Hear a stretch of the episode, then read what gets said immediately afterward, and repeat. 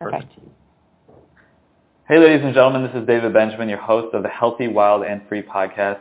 Today we have two actually amazing guests on the podcast, and usually on my podcast I can only get one guest from the book to be on the show, but today we have a husband and wife team, a super team actually, because uh, they're uh, doing some amazing things, uh, getting a lot of exposure, and really just doing some amazing work within the health field as a whole. Uh, today we have on the show Mira and Jayson Calton. They're the authors of Rich Food, Poor Food, uh, which is a book I highly recommend. It's a great buying guide if you are looking to eat healthier and live a healthier lifestyle. The Caltons are among the world's leading experts on the topics of weight management, lifestyle medicine, and micronutrient deficiency. Their high success rate working with adults and children to achieve sustainable weight loss and reverse health and disease conditions has made their consultancy highly sought after by celebrities, athletes, and top corporate executives around the world. It is their belief that becoming micronutrient sufficient is the first step towards preventing and reversing many of today's most prevalent health conditions and diseases. And like I said, they are both absolutely incredible. Their their bios are truly amazing. So I'm going to put all of that on my website so you can see the amazing work that they've done and the people they worked with and, and just so so much value. So uh, thank you both for being on the show. How are you doing today? Oh, so good. Thank you so much for having us, David. Glad you could both be here. Um, I want to start the interview off and ask you uh, ask you both how did you get started in the world of kind of health and nutrition? What sparked that passion and interest? Well, for me, it was um, not on purpose. Actually, I was never actually looking to get into the world of nutrition. I was a publicist. I was living in New York City, and I was in my late twenties, and I, you know, I did film premieres and and fashion openings and stuff like that. It was really, a, it was very exciting, and I was like all twenty something year olds thinking, you know, my body is is amazing, and I'm super strong, and nothing's ever going to hurt me. And then I started just getting tired and my back started aching and my bones started aching. And I was like, okay, you know, just you got to stop going out so late. You got to do, you know, a little bit less and just relax a little bit more. And it's probably just stress. Maybe it's your shoes are uncomfortable and you shouldn't wear heels anymore. And I just got, started going on and on, and it wasn't getting any better. So actually, on my 30th birthday, um, I was actually bedridden. I was lying on my sofa doing all of my work from there, making excuses why I couldn't see customers and clients anymore and um, I had to go to the doctor because it wasn't I was not getting any better no matter how much I rested and got off I got out of my shoes. And um, I went to see the doctor, and he diagnosed me with advanced osteoporosis. So I had the bone density of an 80-year-old woman when I turned 30. Wow. And they said it's not going to get any better. You're going to be have people taking care of you for the rest of your life, and here's a list of the drugs that we want to put you on and um, then I went home and I was absolutely just devastated. I was like, what What do you mean this is going to be it for me? Um, and I started doing some research about the drugs, and that was really scary. I mean, literally, that one of them wasn't going to make it, so I would never get pregnant if I had decided at 30 maybe I would still want kids in my future. Uh, there's all these massive side effects, and um, it, it just didn't look very good. So I was like, I'm not going to do any of this stuff. But I did have to sell my company and I had to leave town and I had to start, you know, really reassessing my life. And I started with the only other thing that they had told me, which was take some calcium. That's really the only other thing they, the doctor told me. And I looked at, started, you know, the only thing I could do was do research on the internet. So I started typing in calcium and calcium led me to learn about magnesium and magnesium led me to learn about vitamin D. And I was like, wow, there's a lot to these things that I didn't hmm. know anything about. and I was like, I need help. I don't know really where to turn. I'm not getting very far in my in my um in my research. So I went and actually I found a doctor of nutrition who was willing to do some research with me. And he'd already been working for over a decade with other clients, but more about the diet and, and you know, losing weight and that type of stuff. But when we started to look at it, I was like, okay, well, it really comes down to these other things. And these are the micronutrients. These are those vitamins and minerals that I was just talking about, calcium, magnesium, D, K, and we started to work on a program to start to make my body sufficient in these very same micronutrients. Two years later, I'll make it real short, two years later, we went to see the doctor again and I took a DEXA scan, which is how they retest your, my bones. And I didn't even have osteoporosis anymore. So we completely reversed it in only two years. And that's why I am so absolutely passionate about the topic of micronutrients because they helped me, they reversed my disease, and we've now done that with tons of other clients And the cool thing is I actually ended up marrying my doctor. Uh, so that's Jayson. oh, wow. Yeah. Pretty good. Amazing. Worked out really well for me. that's like a two for one. Exactly. It was a bargain basement deal. No, it was great. I mean, and, and then now obviously we both are completely passionate about this topic because it's been the base of our research, you know, for six, for six to almost 10 years now because we've been doing this a while. Yeah. Very cool. So, so Jayson, you started in, in the allopathy world, I take it then? Yeah, I did. Um, well, I've always known I was going to be in nutrition. I, I, I think I kind of got sidetracked a little bit. So I did my first diet. I came up with my first diet when I was six years old, um, which is kind of a he was a funny, weird child. funny story. Yeah, I don't know why. I've always just been fascinated with nutrition. And one year, I, I, I always I, I kind of remember this. I don't know, just very vividly. My parents gave me a book called, back at that time, I think it was a popular book called Fit or Fat. I don't even know if it's still around. Anyway, the idea, the premise behind that book was because I was always talking about nutrition, so they said, well, you know, you should read up on it. So I read through the book and I came out with the basic conclusion that is still pretty much the conclusion of nutrition even still today, although wrongly so. It is that, you know, it's a calorie in, calorie out game. So if you want to lose weight, it said, then basically you eat less calories and burn more calories. Right? That's what that's what the book said. So, and I I wasn't a a chubby child or anything, but I wanted to put this to the test, and I thought, you know, wow, I'll I'll try it out. So I went and I found some sugar-free. were you still Were you still six years old at the time? I'm six years he old. He was okay. a really strange. His mom tells this story. well, I just I was fascinated. I'll tell you, I was fascinated with the manipulation of the human body because right. at the time, my uncle was a spitting image of of um what's the guy's name? Um, Arnold Schwarzenegger. No, um, Hulk Hogan. Hulk Hogan. Oh wow. So and he looked just like Hulk Hogan. And I was like, how did you get that way? He told me, well, I take I, I eat the right food and I exercise. And so I suppose that's what kind of spurred me. on. like, how did he manipulate himself like that?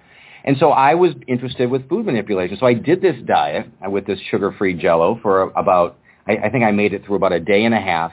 And I learned probably one of the most important lessons in nutrition, that calories equal energy. Meaning that after about a day and a half, I didn't have any more energy. Now, I, might, I don't know if I lost any weight or not, but I certainly realized that calories equal energy. And from there, it was just a love affair for me. I did for a while. I studied uh, microbiology and um, that kind of thing. Uh, in college, and I did go for pre-med, um, and I did think I wanted to be, you know, an allopathic doctor. Uh, but that that changed quickly after I worked a little bit in the field in an orthopedic surgery uh, setting. I decided no, I wanted to I wanted to go into nutrition full time. So that's where that's what I did, and I worked with, like I said, uh, Mira said, about a 10 years before I met Mira. Uh, with clients, and I was doing what a lot of nutritionists do. I worked on the vit- you know, the the carbohydrates, the fats, and the proteins. Those are the basic three things that most people talk about in nutrition. But I'll tell everybody listening right now that those they're important, but they're just such a small fraction of what's really important with nutrition. And I'm so happy that we're starting to see a change today, really focusing on the micronutrients, which is what we're talking about, those vitamins, minerals, and essential fats, and food quality. I mean, this is something that we're seeing more and more, you know, today. Um, in, in, in, just you know modern nutritional practices, we're realizing that GMOs play a difference, that hormones play a difference, that pesticides play a difference, and they're kind of all lumped in with nutrition. And when you start to look at that, the micronutrients and the food quality, the importance of you know how you manipulate your carbs, fats, and proteins really are quite small when you look at the big picture. And yet that's that's what most people focus on. So um, yeah, we got really fascinated with them once I saw how powerful they were, and we wrote a couple books on it, and we're going to talk about those today. Awesome. Awesome. And and to end that story, I'm assuming you became the fittest six-year-old in the world or something along those lines? I think I won fittest seven-year-old for... Okay, it took a year. Time Timing, actually, that, that does make sense. Uh, so I, I love the, the title of the book, uh, Rich Rich Food, Poor Food. It reminds me of the book uh, Rich Dad, Poor Dad, which is one of my favorite books, actually. Uh, but it's about health and wellness, which is more valuable than, than wealth because really health is the ultimate uh, form of wealth. If you don't have that, you don't have anything. Uh, so what what does that what does that mean? I mean, just the title in and of itself, rich food, poor food. How would you describe that to someone walking down the street? Well, rich food, poor food is what we call the ultimate grocery purchasing system, or a GPS. And what we wanted to do is we wanted it to navigate the aisles of the grocery store, every single aisle from the ones that you think are healthy to the ones that you used to think are unhealthy. So dairy all the way through to desserts. And what we wanted to do is point out the rich foods and make sure that you get away from the poor foods. Now, we in the book, we don't talk about rich foods as being rich or expensive, and we don't talk about rich foods as being rich because they have a lot of calories. In fact, we talk about not ever looking at that part of the label. So we actually tell you to go away from the um, nutrition facts. Don't look at the carbs, fats, and proteins. Instead, we grade the rich foods on being natural, unprocessed or minimally processed foods that are high in micronutrient content to help increase your micronutrient sufficiency levels, and we want them to be low or void of problematic ingredients that could put your health at risk. So those are those dangerous things that we were talking about, like we consider sugar, uh, pesticides, you know, GMOs. GMOs, all those, all that kind of stuff, plus the azodicarbonamides, plus all these other unsavory things that they tend to be sticking in these days. And poor foods then are just the opposite. Poor foods are things that are low or devoid of micronutrient content, highly processed usually, and they usually have a lot of um, negative or potentially dangerous ingredients in them. So that's how we define it, and we really make a point of, unlike eat this, not that, which is telling you that things have too many calories or they're too high in fat, we say that it doesn't matter what kind of a diet program you're following. You could be vegan, you could be low carb, you could be paleo, you could be low fat, you can be whatever you want to be as, as a nutritional, as a dietary philosophy. It doesn't matter what kind of a diet program you're on. There's one truth. You need to find the foods that are the healthiest, most dense in micronutrients, and most and that eliminate most of the dangers. And so it's really a, a dietary guide to the grocery store for every single person, regardless of their you know philosophy. Very cool. So in your book, you talk about the difference between macronutrients and micronutrients.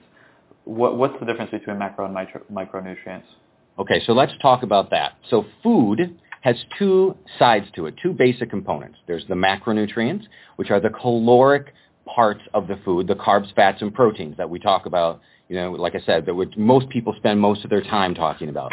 And then the food has another side to it, and those are the micronutrients. Those are the uncaloric side, the, the what you need in micro or small quantities, and those are typically categorized as vitamins, minerals, essential fatty acids, and amino acids. So they're kind of the building blocks. They're the stuff in the food that makes it healthy.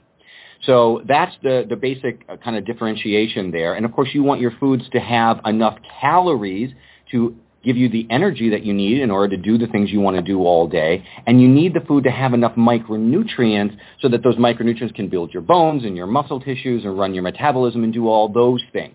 The problem uh, and the reason why we named our first book Naked Calories, and what's going on as an epidemic really around the world today is that we're, we're creating foods that have a high macronutrient or caloric value, but they are very low in the micronutrients. Because the reason for that is for several things. First of all, our soil is depleted. We're shipping stuff from, you know, across the country, sometimes across the continents, right? Um, we're also starting to see that we're, we're, we're feeding our animals, like our cows and our chickens and our pigs, an unnatural diet, and we're keeping them in an unnatural environment. So instead of being out grazing on the, on the grass and in the sunshine, getting all those micronutrients that they should be, they're being kept inside places in the dark. The sunlight isn't the same. They're not being fed grass. They're being fed genetically modified corn and soy. And so the food itself is becoming devoid of those essential micronutrients, and that's a big problem. So there's plenty of food, there's plenty of calories out there, but they're naked calories. They don't have enough of those vital micronutrients. And you know it's that like that. You travel, David, and, and it's like when you go to other places, food tastes different because Oh. it actually has flavor. I mean, Mhm. your meat is supposed to taste like meat.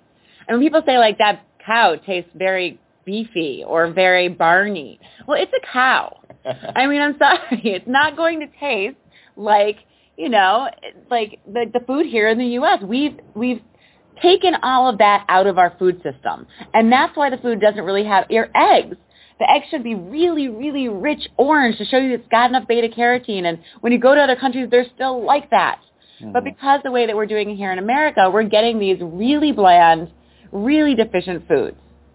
Very true. It, and it's funny you say that too because just this year I lived in Costa Rica for a few months and when I lived there I would go to the local farmers market and everything was organic and the celery there, I getting back to the States and comparing just the celery, the celery there was very green. it still had all the leaves on it. The leaves were bitter, and the leaves have like five times the amount of minerals Yeah. as the stalks. So I was eating those like crazy.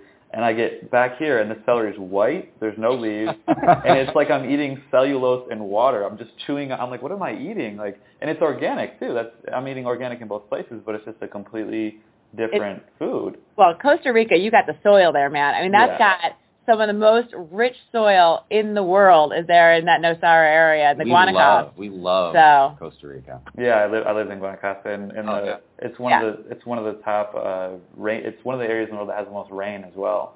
Yeah. Uh, Panama and Costa Rica. Lush, green, and gorgeous. Yeah. So that that's just one example, and then obviously, like you said, the eggs as well. I noticed that as well, and then uh, uh, tomatoes. I mean, tomatoes taste completely different. The bananas taste completely different. Absolutely. Um, it, it really is just the fact that we're growing things in soil that is so over-farmed that Mhm. it just can't even supply the micronutrients. And then we're spraying them with pesticides, and these pesticides actually just take even more of the micronutrients out. I mean, that's how it kills the weeds around the food. It literally starves the weeds of the micronutrients so the weeds can't grow. But the problem is it's also starving us because it's starving them, it's starving our food. Now it's the food can't deliver us the same amount of micronutrients anymore. So we're just, you know, we're doing it to ourselves. It's modernization and it, you know, it's got a big cost.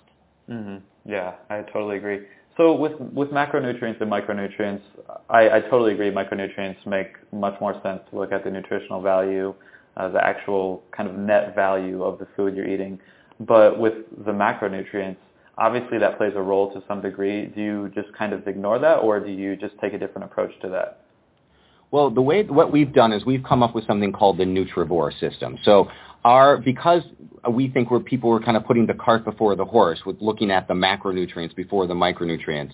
This is the way we describe it. Whatever dietary philosophy that you want to adhere to at this time in your life, make sure it's micronutrient sufficient. So put that first. Make sure that you're getting enough of those essential micronutrients. After that, you can come up with any kind of dietary philosophy you want. If I've seen every dietary philosophy, you know, with the exception of some maybe some radical ones, you know, all equate to or close to optimal health. So you can get to optimal health from many different pathways. And certainly many cultures, I mean, we've, we've traveled to 134 countries around the world on all seven continents for six years living with these remote tribes. And each one had a different way, a different dietary philosophy. Different foods were available to them, different climates, and, you know, all, everything. So you can get there a multitude of different- ways, but the one common denominator, like Mira said earlier, the one, you know, you know, real truth in nutrition is that if you're deficient in those micronutrients, you will never achieve optimal health. It is impossible to be deficient in something that is essential and be, have optimal health. So once we understand that, then the rest of it's just where you want your calories from. Yeah, there's a lot of great manipulations that you can do through manipulating your fats or your carbohydrates or your proteins in one way or another, and that's a lot of fun. But it's kind of ice is the icing on the cake. You got to bake the cake first. Yeah, we do. We, the one thing that we we do always tell people is, um, you know, your body needs a fuel source, so you have to you're going to give it one. It's going to be the form of the calories, like Jayson was saying, and you have a choice. You can give it a lot of fat because fat is you know really high in calories for a very small amount of food, or you can give it a lot of carbohydrates to run on. Both work, but please don't put them all together. Uh, unfortunately, we're seeing a lot of people these days starting programs where they think just adding fat is going to be good to their high carb program or some, you know, adding more nuts and seeds to a recipe and then putting in on top of it, you know, Sugar. molasses and you know, you're basically just making a big caloric mud puddle. Um, so we don't really like that, unfortunately. We do see a lot of things like that. You know, bacon is great. Bacon with honey on top, not so great. Um, Gotcha. so, so that's just one of the America. I'll just say one thing. America.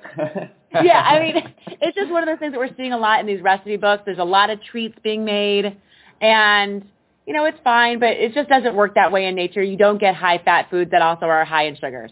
right. So it's so not natural. so food combining basically is, is that kind of basically along those lines is what you're describing? Well, we don't want to so much food combine. We want you to look at nature and mimic it. So like Right. Mira said, so if you're going to eat a fruit, what did nature do? Did, did, did nature put fat in fruit or Right. did it put sugar in fruit? Right. You know, uh, when you look at a fatty food, when you look at something that's higher in fat, did it, you know, let's take Is it- nuts for example. Do they put a lot of carbs in there too? Or did they pretty much, you know, is it mostly fat with a little bit of carbs? So that's the teeter-totter of life. If you're going to increase your fat, you've got to lower your, your carbohydrates. That's what nature did. That's one of the things, that's one of the big lessons that we learned as we, again, as we traveled around looking for what were the key points to optimal nutrition. It's always when the fat goes up, the carbs go down, vice versa, and they never come together high. You don't have a high-fat, high-carbohydrate diet anywhere in the world that I can think of. Yeah, when we when we we literally went to 135 different countries around the world studying the different dietary habits of different tribes all around the world for 7 years straight. And we never saw anybody who was living a high carb, high fat diet. hmm So, Yeah, that, that makes a lot of sense, and, and unfortunately, uh, pigs don't come slathered in honey. Um, sorry, America. Exactly. Um, so it's, it's really it's kind of it's if you if you do combine food if you are combining foods, combining them in a way that mimics nature or mimics whole foods in nature at least. Yeah. Yep, absolutely. Gotcha. Awesome. So okay, so micronutrients. So this is very fascinating. Let's let's dive a little bit deeper deeper Okay. into micronutrients. Uh, what are some examples of of micronutrients? And I know we kind of brushed over uh, you know essential fatty acids, amino acids, and things like that. But what specific micronutrients are kind of pain points that uh, Americans are uh, typically very deficient in that we don't know about? Well, here's the shocking factor. All of them um, is the answer. We as Americans are pretty much, I think, almost 95% deficient across the board, according to the USDA, in our, in our vitamins and minerals. Um, that is really scary because most people don't even realize it. Most people are doing nothing about it. And um, that's why we get illness and disease because depending on which combination of micronutrients you become deficient in, it depends on what kind of a condition you get. So for example, osteoporosis. For me, calcium, vitamin D, vitamin K, boron, magnesium, those things put together, when those become deficient, you get osteoporosis. If you're deficient in your calcium, magnesium, and potassium, you're going to get high blood pressure. So it's really interesting how they kind of work together to either create health or destroy health. Um, magnesium is a huge one. People are, it's really popular to talk about these days because we have a really high magnesium deficiency rate here in the U.S. and it has responsible for something like 300 different functions in your body. Um, it's another reason why people aren't sleeping well and we're having a, uh, you know, an epidemic of that as well right now, and not a lot of that is magnesium deficiency. Vitamin D deficiency is huge as well uh, because you basically have to be out in the sunshine in order to be getting enough naturally. And not just any time, like year-round doesn't work because north of Atlanta you can't even get enough during most of the year. And that's a lot of people living north of Atlanta right now. Mm-hmm. Um, so that's another one. And people who are vitamin D deficient, just for an example, are on average 17 pounds heavier. So that's a big that's a big thing. Just 17 pounds heavier on average, just for being deficient in one micronutrient. Hmm. So you can imagine how this affects just so many different parts of your life.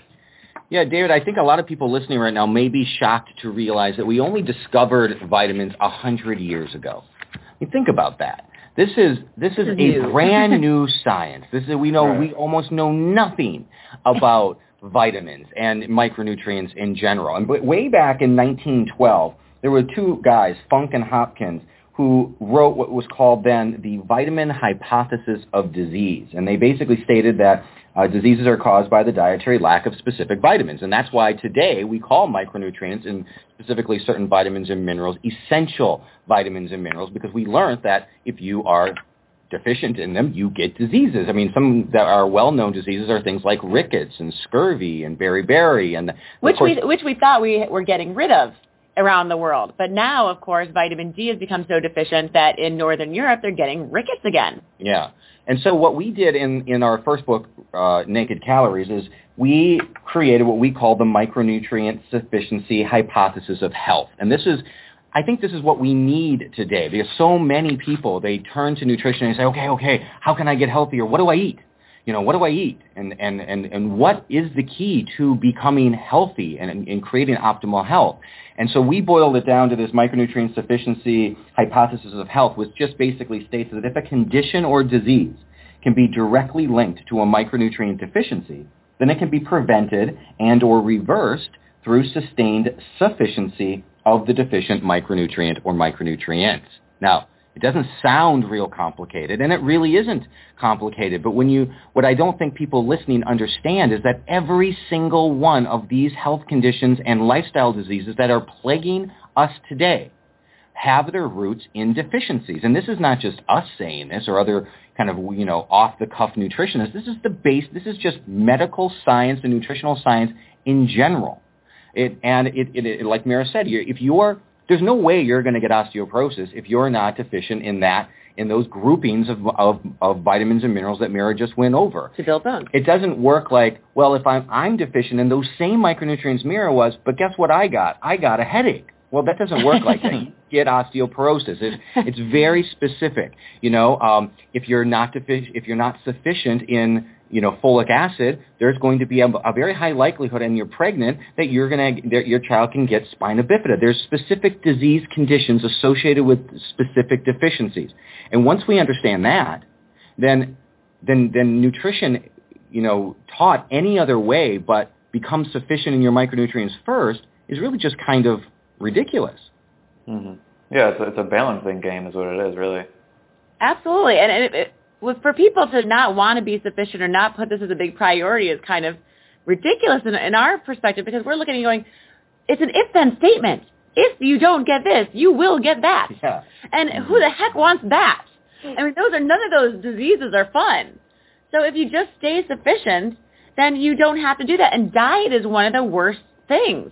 These diets that people go on where they restrict the types of foods they're eating.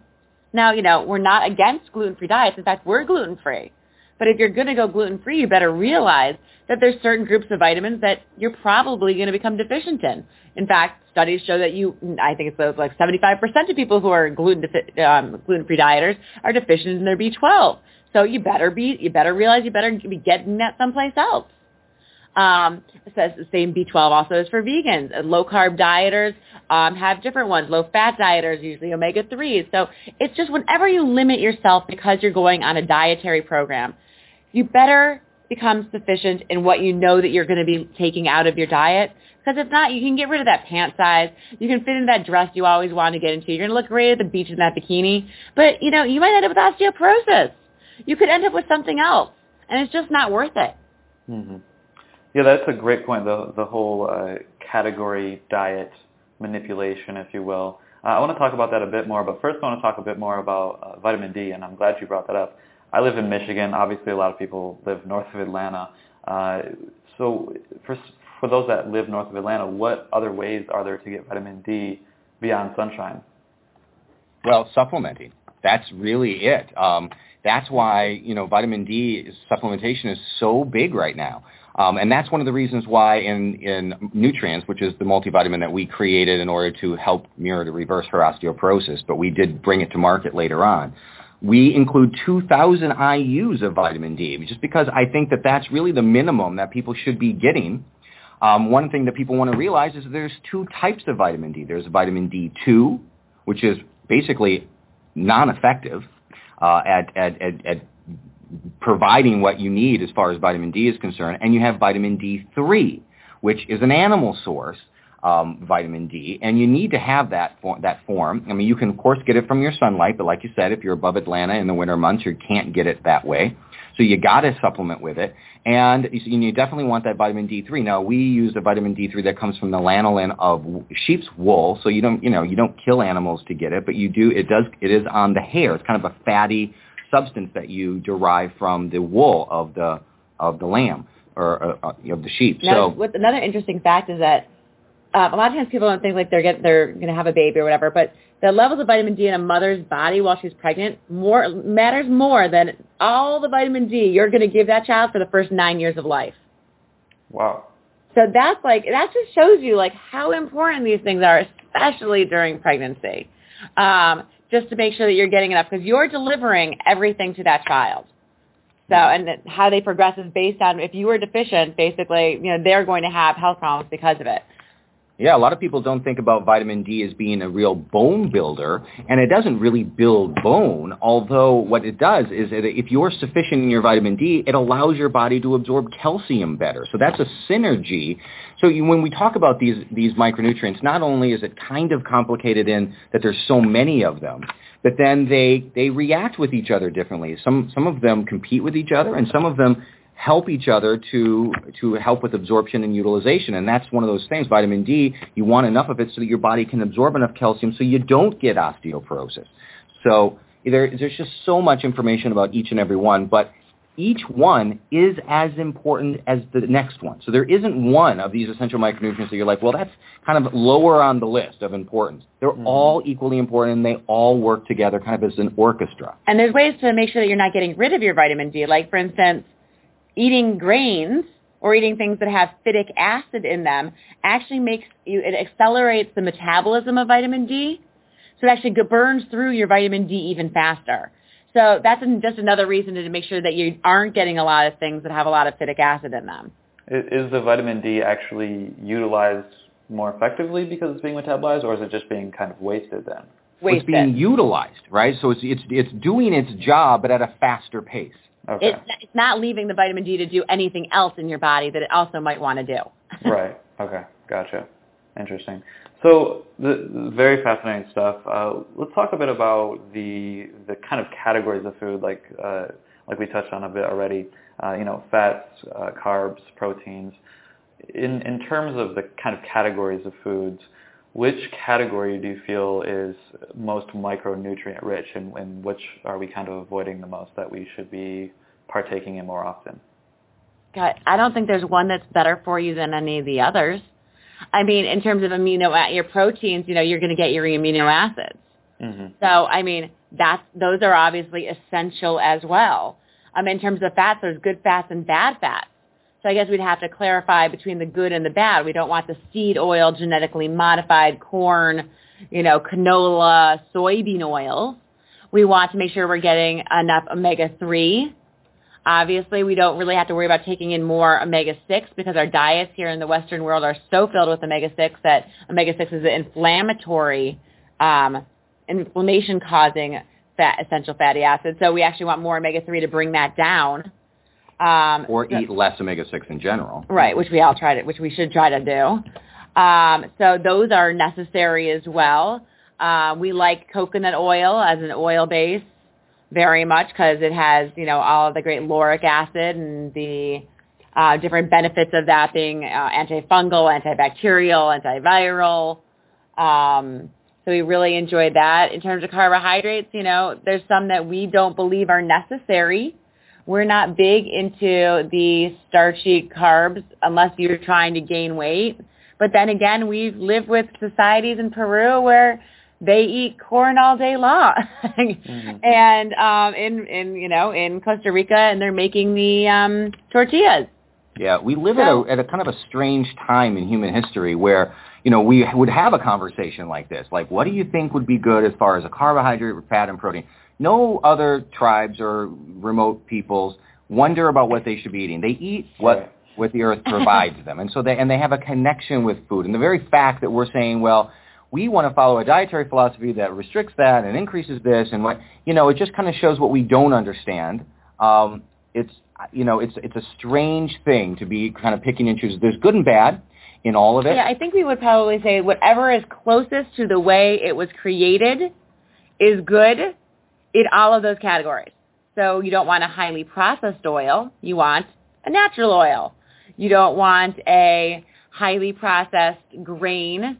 You want, I guess, if you're going to have a natural grain, you want the corn, say, for example, in your tortilla to be from a non-GMO corn that was grown naturally. And then also, you want to make sure that the people preparing it understand that there are ways to produce foods to get rid of the nutrients. And primitive cultures always The understood that.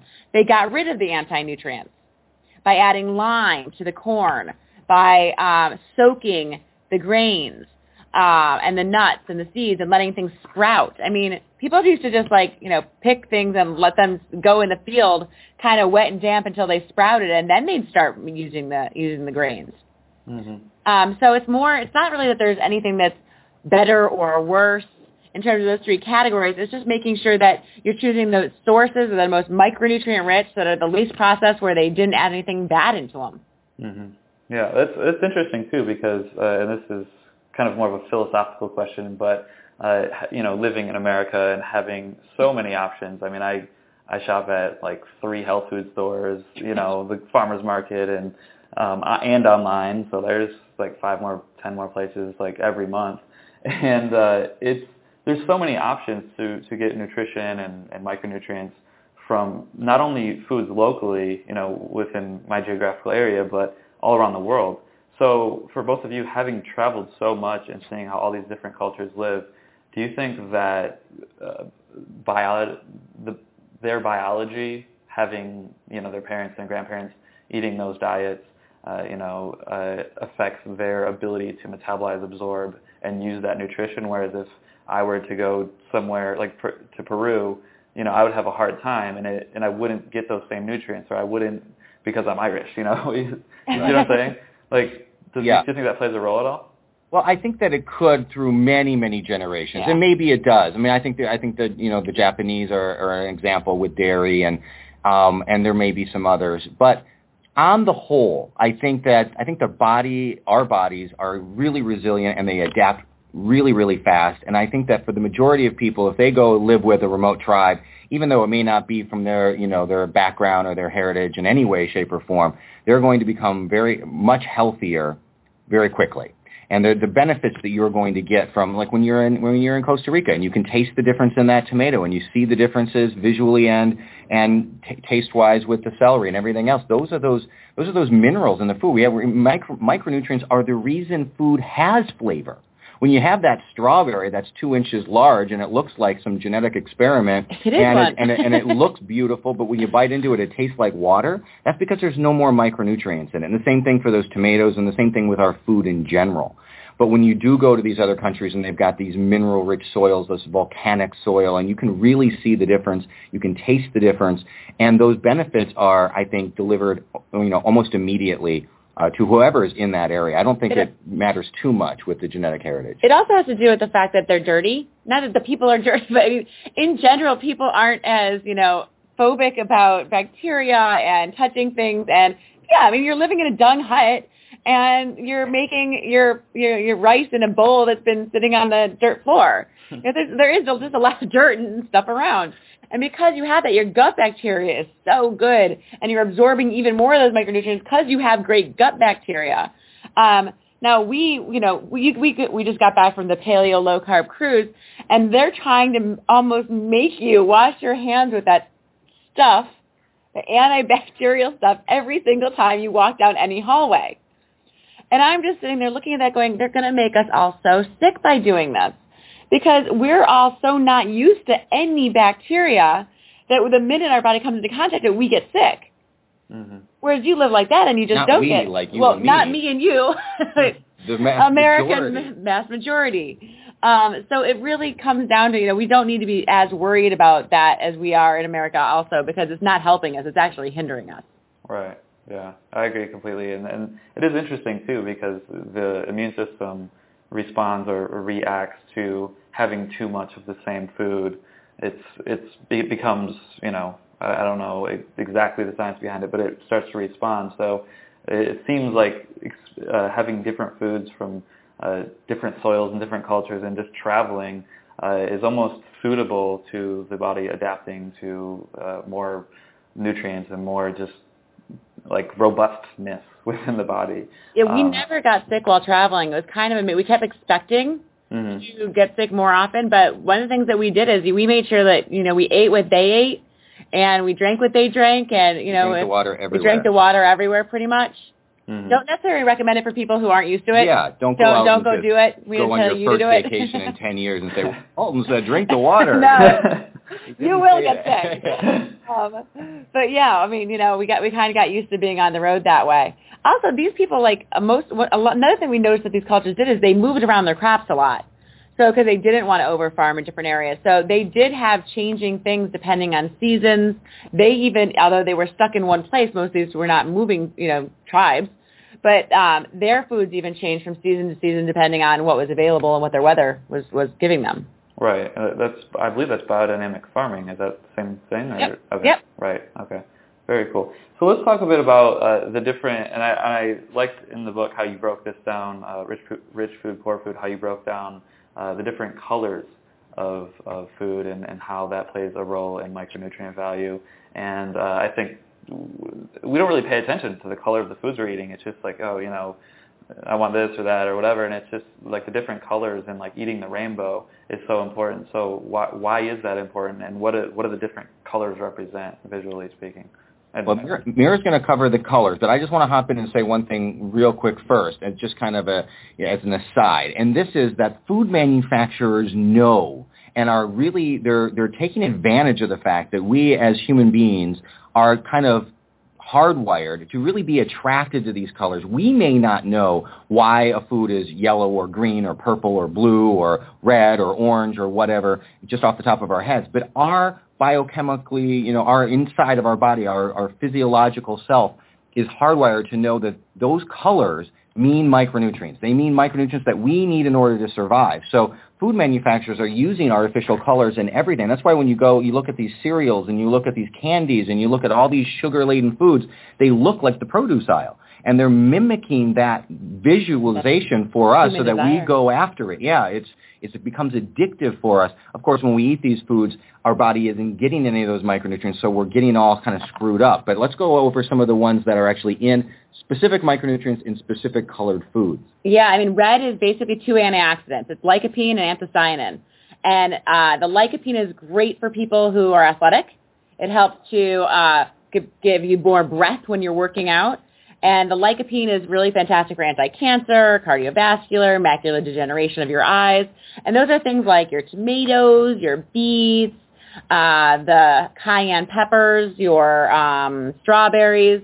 And, oh, quick step back. The reason, so when you're looking at your plate, say you're making a salad, your objective is to make it as colorful as possible.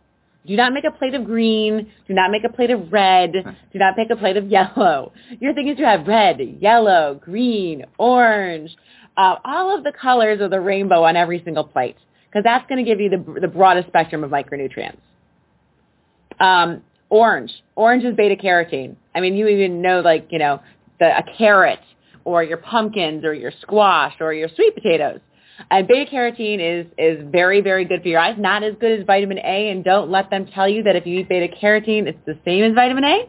It is not. The conversion rate from beta carotene to vitamin A It's about 21 to 1. 21, it takes 21 grams or milligrams or IUs of beta carotene to equal 1 of real vitamin A. and that's cancer fighting, antiviral, and that's um, those foods that are the orange color. So that's a lot of fall things tend to have that color. Um, yellow is really good. It's got uh, it's brain boosting. Uh, your yellow pepper, your yellow squash, your grapefruits, your yellow sweet corn, your pineapple. Um, and when people think think about vitamin C, sometimes they don't necessarily think of the yellow foods. I mean, I think they think of the orange, but they and the grapefruit, but they don't necessarily think of a yellow pepper. But yellow peppers actually have a lot more vitamin C than an orange does. So it's um it's a really great source, especially for people who don't live in Florida and aren't getting really fresh oranges. Um, by the way, oranges don't come off the trees orange. Most of that is food coloring, and it's not really what you're. It's not. Most of the oranges you're seeing aren't really that that color when they're coming when they're being picked. Really? Really? So what what color are they off the tree? Yeah, when we- we live here, right here in, in We got them Florida, obviously, so we see these huge trucks going down the highway piled high with bright green oranges. Wow. They're all picked prematurely, and then they usually use some kind of a gas, or they're they're going to be, uh, you know, to to ripen them, or they're colorized in some way. But those those trucks are filled with leaving here green, oranges. If if they're picked ripe, are they orange then or no? Yeah, yeah. they're picked. They're Okay. right. They're picked orange. Yeah, but right, it's, but yeah. But it is actually a common practice. We have it actually in Rich and Poor Food. There's one of the colors of the um, artificial dyes that is only allowed if you are eating um, and if you're putting it into the orange peel, which is another reason you don't necessarily want to zest your oranges. Right. This um, artificial color is actually only legal to be used not in food, just in orange. It's called citrus red 2. And it's actually illegal to use anywhere else, but it's allowed to be used in this color of the skin of the orange. right? Because it causes bladder tumors in animal studies, and it's banned for human consumption except to color the skin of oranges. So, So, when you're zesting your orange, Or juicing it. I mean, that's yeah, yeah. yeah, make sure that it's going not going in there. So just a heads up on that little warning. Um, green is really cool. Green is actually from chlorophyll. We probably all remember that from science class. And that's really good for it's antibacterial and it stimulates the growth and the maintenance of lean muscle tissue. And that's, you know, your avocados. And then uh, one of my favorite things is uh, Brussels sprouts. I'm like addicted to Brussels sprouts. Um, I think they're fantastic. They taste so good. And, you know, all of your green leafy stuff. Um, tip on green leafy stuff, make sure to cook it. You don't want to be doing too much of the kale drinks. You don't want to be doing too much of the spinach drinks unless you cook the spinach and then put it in. Because of the oxalic acid that's included in those raw greens. Oxalic acid is one of those chelating uh, everyday micronutrient depleters that kind of attach to or claw onto or chelate to the minerals in your body, specifically calcium, magnesium, and some others, and they don't allow for the absorption. So, you know, lot, I know a lot of people out there are putting tons of spinach in their morning drinks thinking, I'm getting my calcium in, you know. No, you are not. No, you are not. Okay, 250 milligrams of calcium from spinach. By the time chelation takes place from the oxalic acid, you are left with 25 milligrams. Wow. So don't think that you're going to be getting calcium to protect your bones from these green leafy drinks. So you definitely want to cook those things. and, and that's and that's mainly spinach and kale. Yeah, Spinach and kale. spinach and kale. Gotcha. Kale Um, to a lesser extent than spinach. Yeah, spinach. spinach is really the bad one. Okay. Uh, purple and blue, uh, that's some flavonoids. That's your prunes, your blueberries, um, reduce cancer, reduce stroke risk, great for your memory. Great for an afternoon boost is um, Blueberries. blueberries. It gives you a quick energy, but it also keeps your blood sugar regulated. So that's a really great snack middle of afternoon. And final color is white, and people don't think of white fruits and vegetables. That's your onion, your garlic, your coconut Apples. apples, mushrooms, bananas. Those are all considered white, and a lot of times they're really high in um, Quercetin. quercetin. and it's the flesh that we're talking about. People, apples are not white; they're red, but they are white because we're talking about the flesh. Right. Right. Really important to get a broad spectrum of all those things on every plate. Mhm. Well, that's a great tip. The uh, making your salad plate as colorful as possible, because it's that's it's you're making art. You're making you know you're you're uh, cr- adding all these micronutrients into your to your meal, and that's just a great kind of visual to have when making the salad. And also, co- um, color actually makes you feel like you're more satisfied. Really? You, yep, you will you will think that you are fuller, and you will think that you had a better tasting meal the more color on the plate. Yeah. This goes back again to, to studies, actual research studies that were done by companies that add in these artificial colors. So they gave two different things, the exact same food, one with artificial color and one without. The, it, it- there's no difference visually or taste, uh, except for visually, taste-wise, and cooked by the exact same people in the exact same pot. The only difference was the color, which has no flavor. And people experienced much greater satisfaction. They thought the food was better. They were, were satisfied longer. It just e- every way, shape, and form, they loved it They more if it it. was more colorful. hmm That that does make a lot of sense because it's I mean even if it's the same amount of food, you feel like you're eating more because you're seeing more of a range of color. Exactly. So it's kind of like tricking your mind into into thinking that. Um, I want to talk a bit about, uh, and I, I love that you, you both have traveled so much. Uh, that's and, and seen all these different cultures, and that's actually something I want to do uh, in the future with the health work that I'm doing to uh, visit different cultures and, and kind of share their uh, the way they live with the world. You know, Ayurveda and India and Chinese medicine and Russian medicine and Amazonian tribe medicine, and the list goes on and on. But uh, one thing that I found interesting is that it seems like a lot of cultures uh, in in the tropics or semi-tropic regions uh, really use coconut and coconut water a lot. Like when I lived in Costa Rica, uh, I had coconut water pretty much every day, and I I feel like it really helped me in a lot of different ways. Uh, is that something that you've noticed in a lot of cultures around the world? Is the use of coconut water and coconut? um, coconut water, coconut oil, coconut meat, coconut everything because that's what they have. And not only that, you felt so great because it's filled with your um, what are they called? Your electrolytes. Mm-hmm. So they're, they're filled with all these minerals. And as you're out in these tropical places, you start sweating. And that's what you're sweating out. You're sweating, you see that Gatorade commercial, that green liquid coming out is really electrolytes. Um, so it's your calcium, magnesium, your potassium. And you feel so much better when you put them in. So this native, this native culture knew that.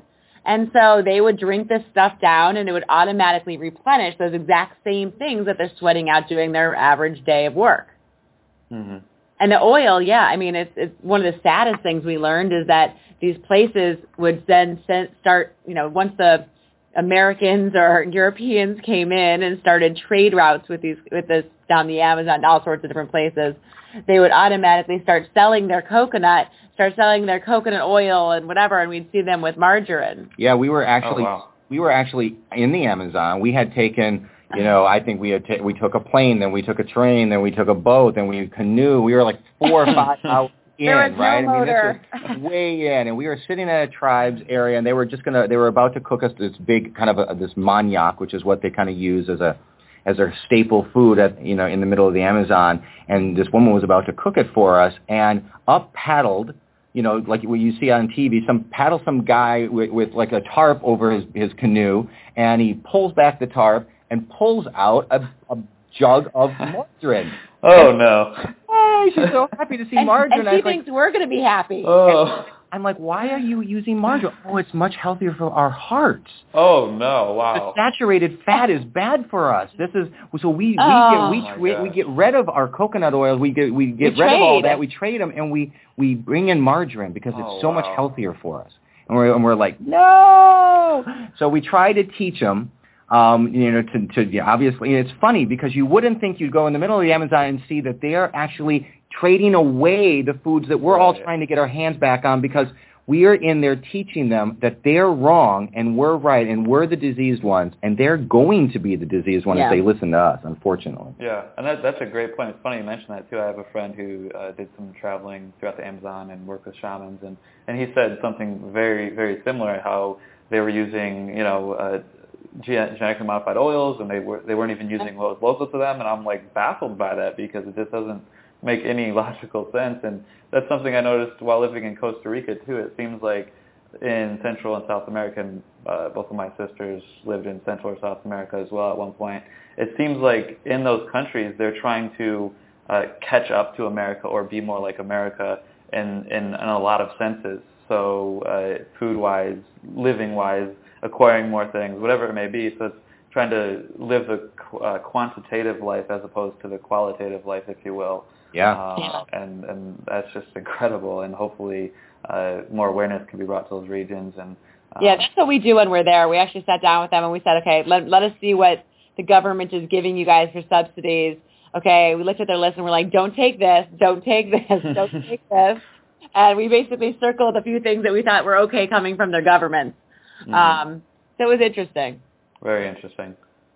So let, let's talk a bit about. I want to talk a bit about uh, salt because you, you mentioned you you briefly touched on that in the book, and uh, it's something that I've heard completely different mixed reviews on from you know quote unquote health experts all across the board. Uh, it's something obviously our body needs to some degree, but uh, some people say you know if it's high quality salt, you know just pour it on. It doesn't matter if it's Himalayan salt. Some people say you know it's still not good because you know, whatever. What what do you think of this in in terms of in the in the work that you've done? Well, listen, I we're it, it, I want to just kind of preface it saying we're not experts in salt, but what I will say is that we are not the least bit afraid of unrefined salt.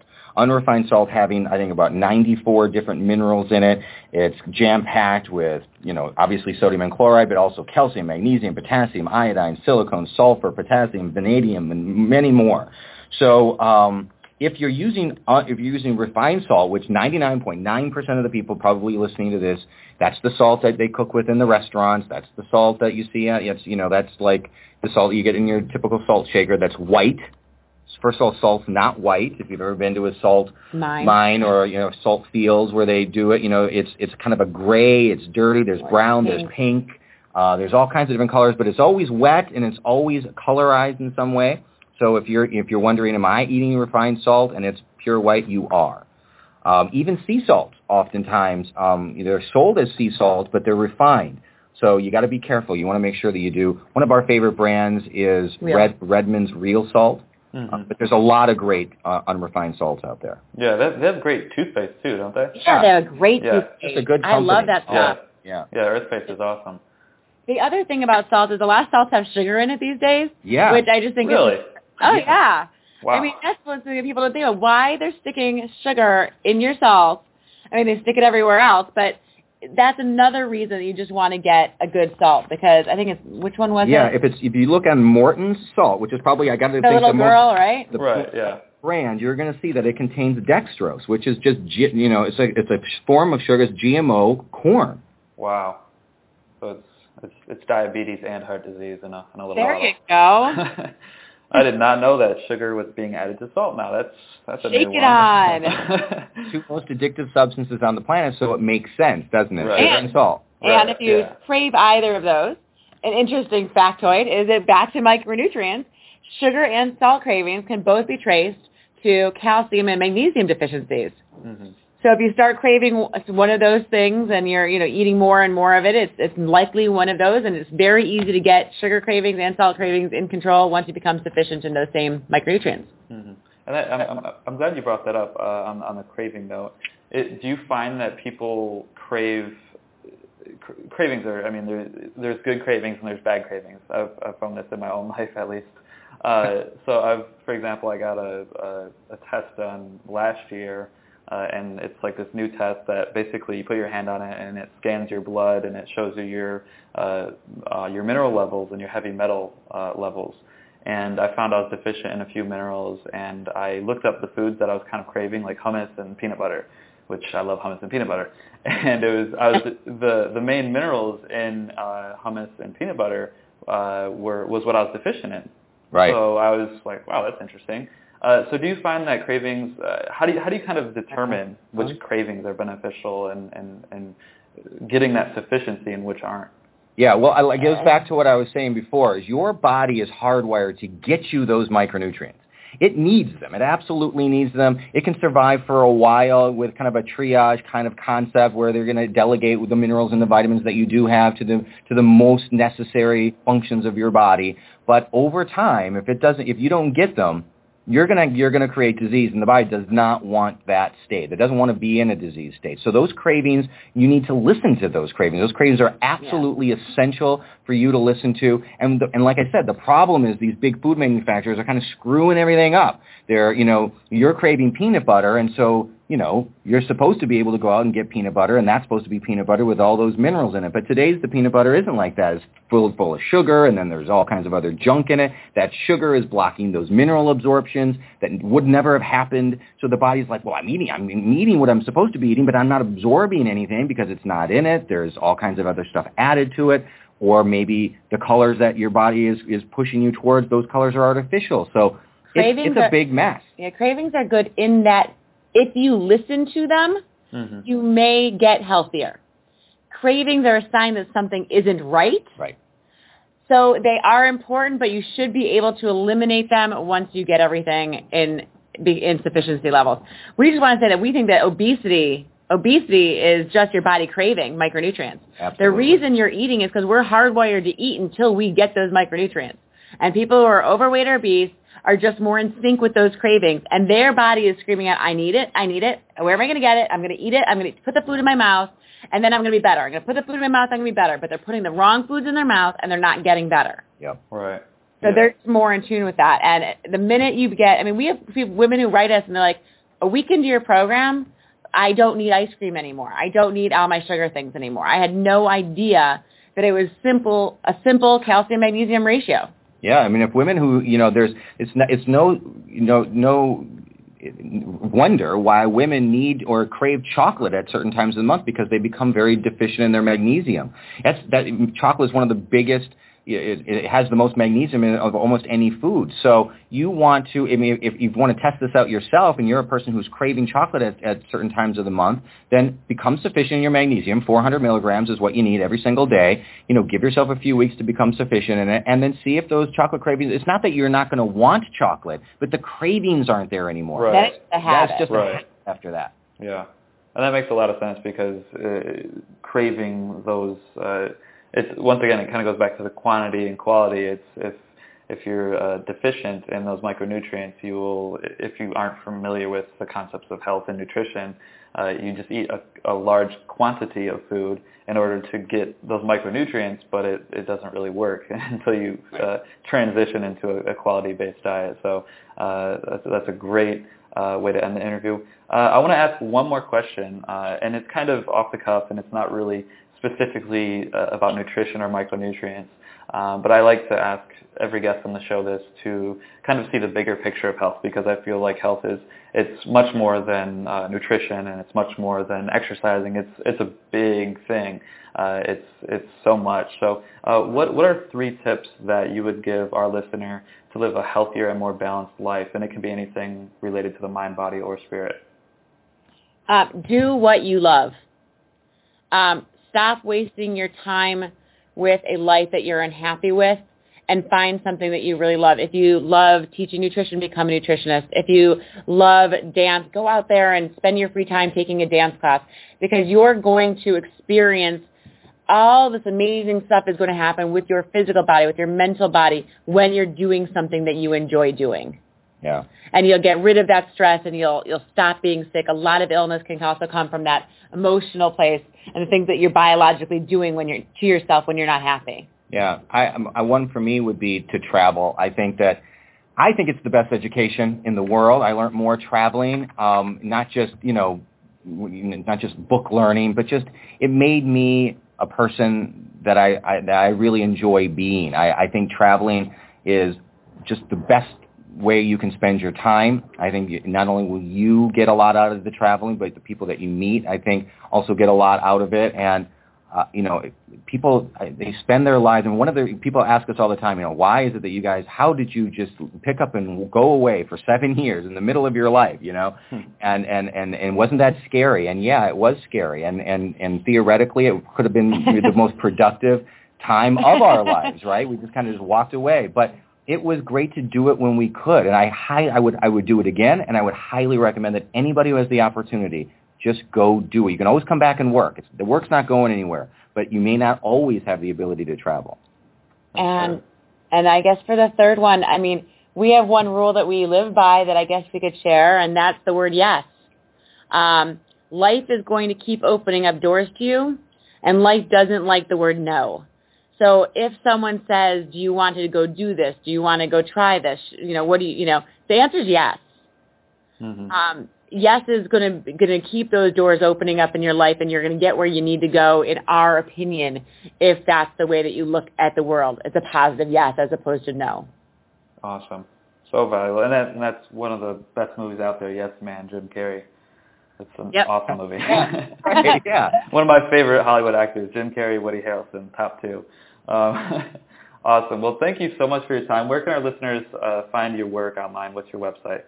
Uh, Calton Nutrition, C-A-L-T-O-N, nutrition.com. And we'd love, we talked a lot about micronutrients today. We'd love it if people would go right to caltonnutrition.com, and I think you're going to give them a link where they can go and take our micronutrient sufficiency quiz. Basically, they can go, and it's a quiz that we give our personal private clients it goes through their dietary, their lifestyle habits, and their supplementation habits, and we'll tell them, give them sort of a snapshot about where they stand on the micronutrient sufficiency deficiency scale and how, you know, what changes they could make to start feeling better and becoming sufficient.